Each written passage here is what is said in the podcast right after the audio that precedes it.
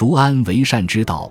为善之道在于细水长流，切勿超出可能的限度，刺之过量不是刺，而是受。不可促成情重难报之事，一旦无以为报，就会不报，使人欠下不偿之债，足以失去其心，令之去而必偿，化欠情为嫌恨。你有绝对不会乐见速成其身的一人，受惠者绝对不会愿意同其恩主照面。诗的诀窍在于价虽不高，却能恰如所愿，非如此则不能被人珍惜。书籍朋友圈分享微信 Booker527